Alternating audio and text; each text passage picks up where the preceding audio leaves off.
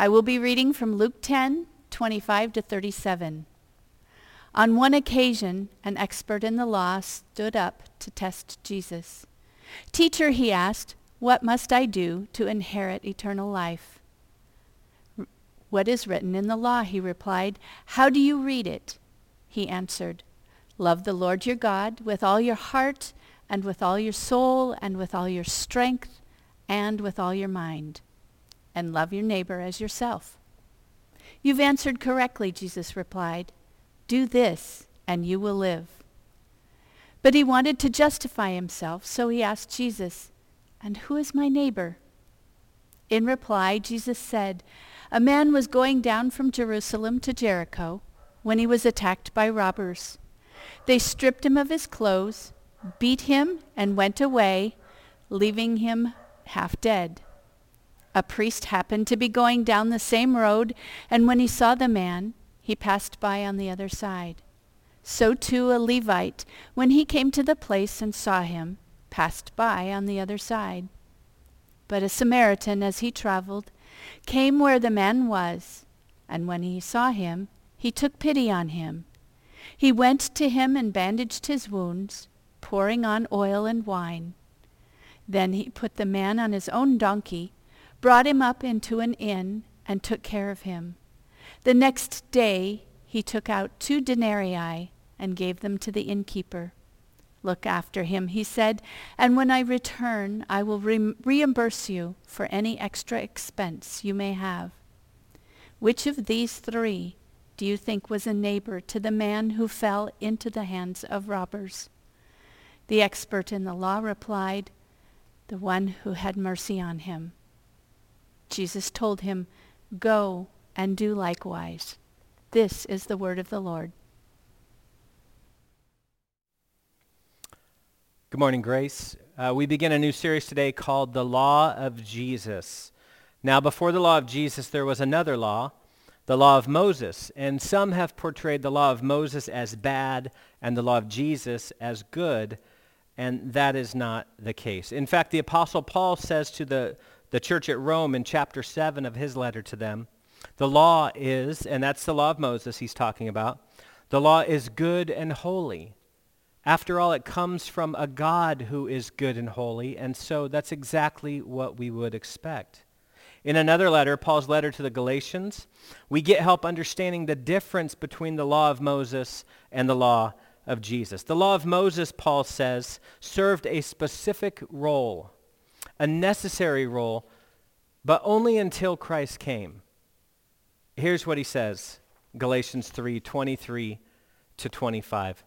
Now before faith came, we were held captive under the law, imprisoned until the coming faith would be revealed. So then the law was our guardian, and we can think nanny, until Christ came, in order that we might be justified by faith. Verse 25. But now that faith has come, we're no longer under a guardian. So the law of Moses externally told us how to live, how to walk, what to do, what not to do. And Paul says that was like a prison guard. It held us captive. It was like a nanny. It would slap our wrist when we needed that. The law of Moses showed us what was required. It showed us God, which is needed. That's good. But it couldn't get us to him. In the end, it was a sobering reminder of our failure to do what God requires. Was it good? Was it true? Was it beautiful? Yes. The law is all those things. The law of Moses, all those things. But it couldn't change us from the inside out. It couldn't redeem us. It couldn't renew us. Couldn't give us a new heart. It couldn't help us love God and neighbor. In the law of Moses, God says, uh, you shall, you shall, you shall. And if we're honest, we reply, but I can't, I can't, I can't. But the law of Jesus is very different. The law of Jesus is the law of the Spirit that the Apostle Paul says in Romans 8 sets us free from the law of sin and death. The law of Jesus is the law of liberty. The law of Jesus is the law of love. Love for who? God and neighbor. Which neighbor? Wrong question, as we'll see this morning. Now, earlier in Luke's Gospel, chapter 9, we read that Jesus and his disciples were traveling through Samaria on their way to Jerusalem. And as they went along, Jesus sent messengers ahead of him to uh, make lodging arrangements for them, to prepare for their coming. But the people of the village, the Samaritan village in, in Luke 9.53, it says, they didn't receive him. Do you remember what the disciples James and John wanted to do because of this rejection? Lord, let, do you want us to call down fire from heaven, Lord, and consume them? What did Jesus do when they made this uh, request? He rebuked them. He rebukes his disciples in, in Luke 9. In Luke 10, he rebukes this lawyer that he engages with just before we hear the story of the parable of the Good Samaritan. We might think all rebukes are bad, but they're not. When Jesus rebukes, there's an invitation. There's an opportunity that comes from his kindness to turn and be changed. Samaritans, uh, they were other than the Jews. They were different. And because of these differences, they were less than in the minds of James and John in Luke 9, in the mind of our lawyer friend in Luke 10. But what the gospel of Jesus says is that all nations, all peoples, without exception, are the object of God's mercy, and therefore they should be the object of our love as the people of God. James and John didn't see the Samaritans as their neighbor, and so their response was, kill them. The lawyer in Luke 10 didn't see the Samaritan as his neighbor either. Jesus flips things upside down, as he often does. And by the end of this parable, we see that he's taken the lawyer's question and put it back to him in a new form. He totally transforms it. The lawyer says, who's my neighbor? And Jesus says, that's not really the question. Are you a neighbor? Can you see past your prejudice and be there for anyone who's made in God's image anytime there's a need? There's two parts to the, uh, the passage this morning, verses 25 to 37, and they parallel each other. The first part I've called the neighbor I can love, verses 25 to 28, because it's here that the lawyer is trying to define neighbor in a way that, that suits him.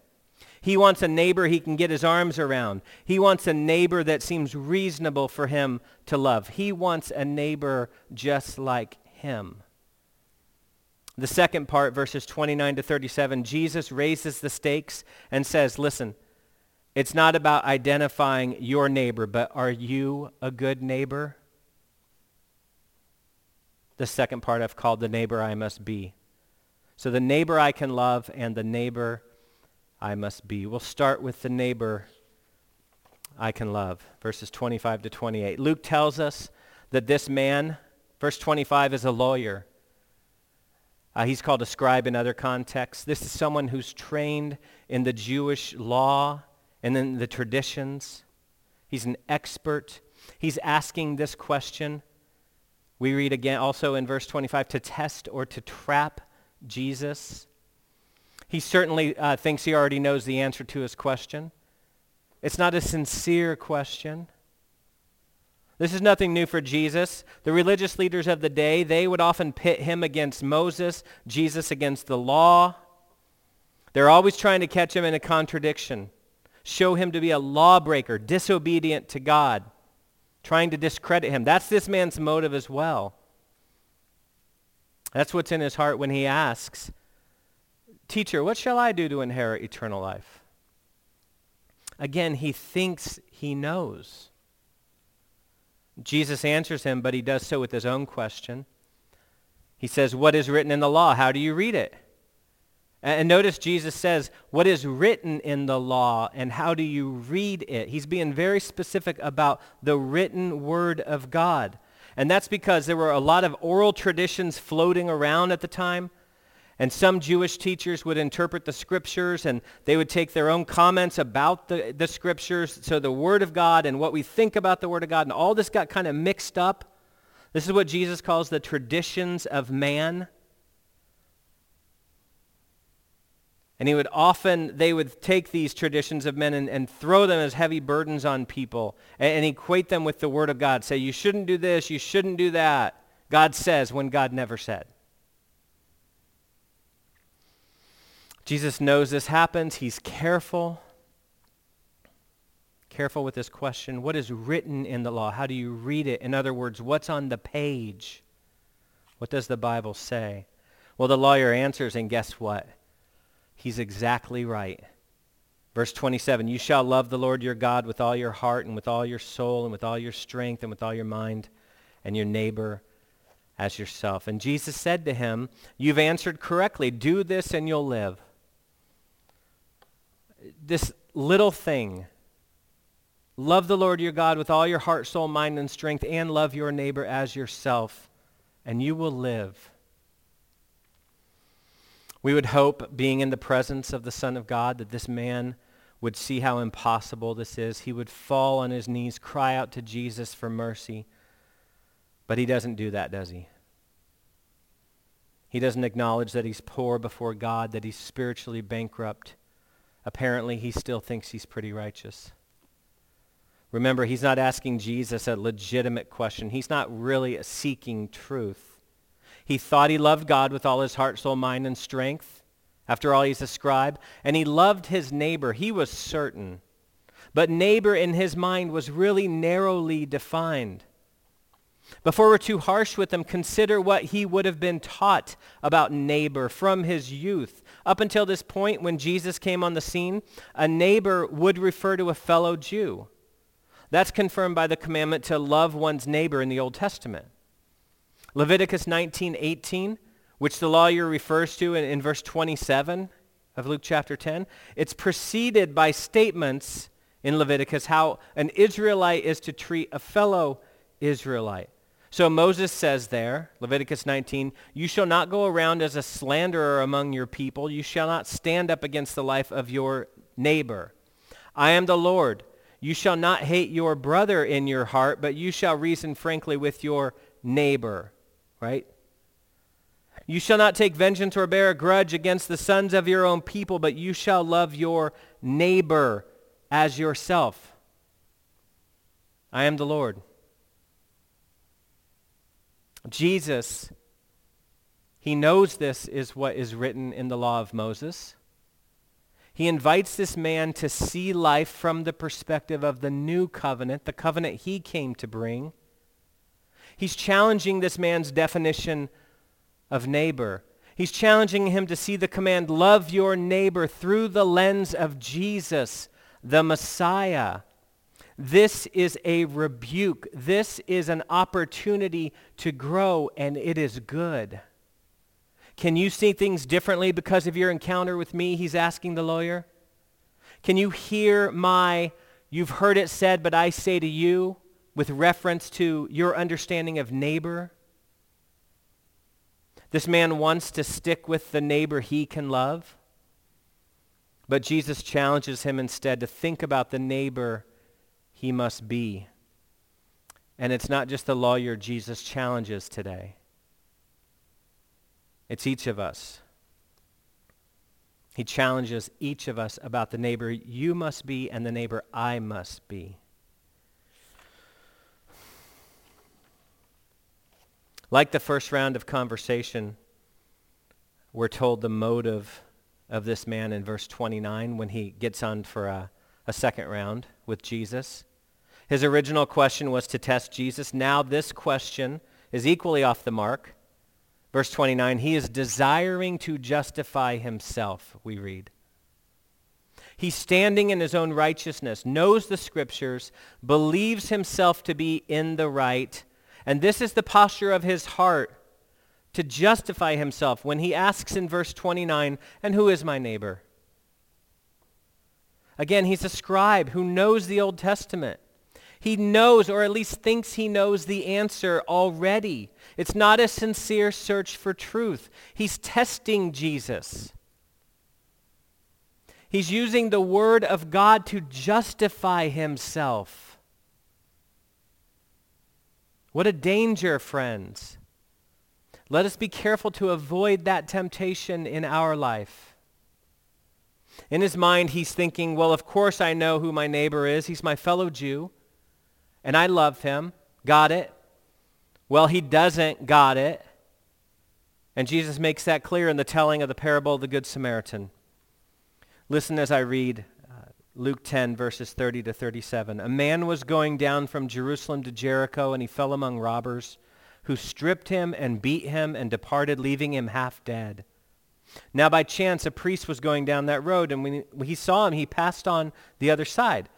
So likewise, likewise a Levite, when he came to the place and saw him, passed on by on the other side. But then a Samaritan, as he journeyed, came to where he was, and when he saw him, he had compassion he went to him and bound up his wounds, pouring oil and wine. Then he set him on his own animal and brought him to an inn and took care of him. And the next day he took out two denarii, gave them to the innkeeper, saying, Take care of him, and whatever more you spend, I will repay you when I come back. Which of these three do you think proved to be the neighbor to the man who fell among the robbers? And he said to him, The one who showed him mercy. And Jesus said, You go and do likewise. Just like James and John, just like the Jews of the day, this lawyer believed that Jews were good and worthy and rightful recipients of God's mercy, but not anyone else. Certainly not half-breed idolaters like the Samaritans. That is how Samaritans were viewed by Jews, but not by Jesus. This man, this lawyer, wanted to justify his limited love, his love only for his own people. And he wanted to believe that that's all that God required of him. But Jesus doesn't let him get away with it. Jesus imagines in this parable two very pious, highly respected Jews, a Levite and a priest two men that were known to be very high on the love God and neighbor scale in their day.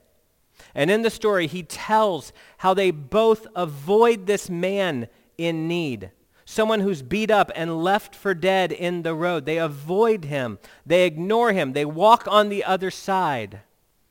But someone stops to help, a Samaritan. Who's my neighbor? The lawyer asks, anyone in need, Jesus says. And by the way, I know you didn't ask, but the kind of neighbor you need to be is like the Samaritan in this parable. The hero of the parable, the one who proved to be a good neighbor, a faithful lover of others, is a Samaritan. So the one who exemplified obedience to God, the Samaritan, the ones who exemplified disobedience to God of all people, a priest and a Levite. This is exactly the kind of teaching that got Jesus in trouble with the religious establishment of his day. But he doesn't care. Truth is more important than public opinion. After Jesus finishes this totally shocking parable, he asks the lawyer, as we just heard, which of these three do you think proved to be a neighbor to the man who fell among the robbers?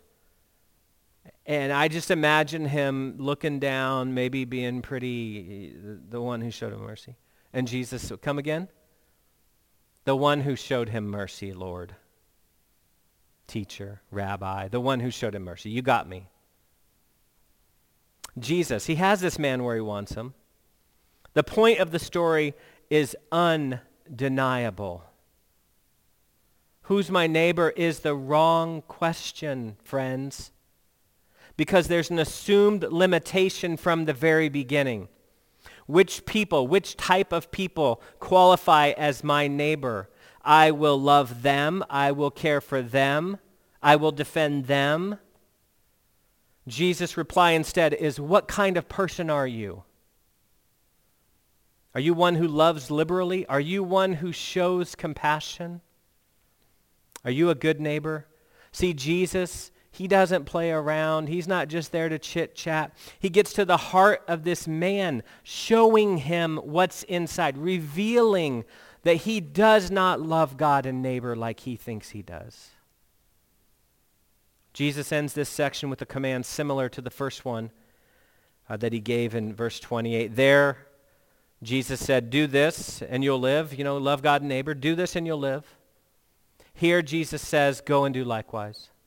You, verse 37, go and do likewise. Just like the Samaritan showed mercy, you go show mercy.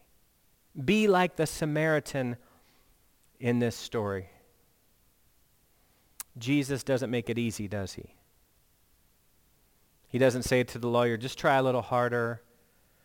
Uh, maybe you can just extend your definition of n- uh, neighbor a little bit more, bring a few more people in. No, Jesus goes deep right to the heart to, to highlight the prejudices and hatred that, that is there, to show this man just how bankrupt before God he is. A, a great quote, I don't recall who said it, but they said it well. Jesus' use of the parable is intended to humble the righteousness of man with the unattainable love that God requires so that he will see his need and be willing to receive the inexpressible love that God offers. Let's not forget that the parable of the Good Samaritan is in response to a question way back in verse 25. What shall I do to inherit eternal life? Jesus' answer, you look at the law of Moses and you say, I can't, and then you shift and you look at the law of Jesus and you say, yes, please. I, I would like that law. I would like that love. I want the inexpressible love you offer, God. That's it. But then there's still this question, how do you know how do you know? Maybe some of you are wondering that. How do I know if I've received God's love? How do I know if I have a new heart? How do I know if I'm one who has inherited eternal life? One way is that your heart will break when you see injustices. That's one way you'll know. Your heart will break when you see injustices. When you hear the name George Floyd, you won't think, here we go again, or can't we just move on? Can't we just get back to normal? But instead, your heart will be in anguish, and you'll think, how could this happen? What a horrible unwarranted abuse of power. How evil, this murder. Your heart will cry out, God, help those who've been living with oppression for so long. And God, use my life wherever I can help, whatever I can do, whatever I can give, what I can say, what I, what I, where I can be silent and just grieve with others where I can pray, where I can protest.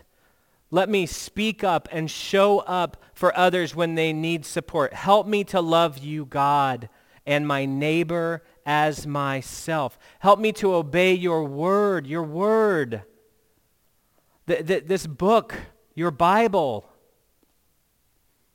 I've been thinking a lot about the Bible this week. What it is, how we read it, what it stands for, people of grace, this is something we really need to pay attention to during this time. To ask God for humble hearts to hear and obey his word. To be shown where we've been wrong. The Bible has been misused to support slavery and the Holocaust and misogyny all kinds of abuses. There was a, another example of a great misuse of the Bible this past week, friends. This is not a prop.